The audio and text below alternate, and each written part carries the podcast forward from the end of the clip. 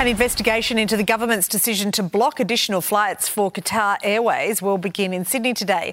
Live to political reporter Isabel Mullen. Now, Izzy, Qatar's CEO won't appear though. Yeah, that's right, Mon. Good morning. Akbar Baker won't be fronting the inquiry, despite blasting the Australian government and calling the move very unfair. The focus today will be on alleged slot hoarding at Sydney Airport by airlines and the impact it has had on prices and competition.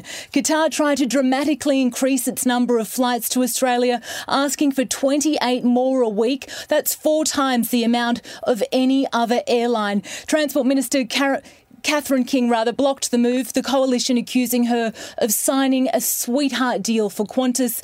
The inquiry will hear from Sydney Airport and Flight Centre first thing this morning. Mon. Izzy, thank you.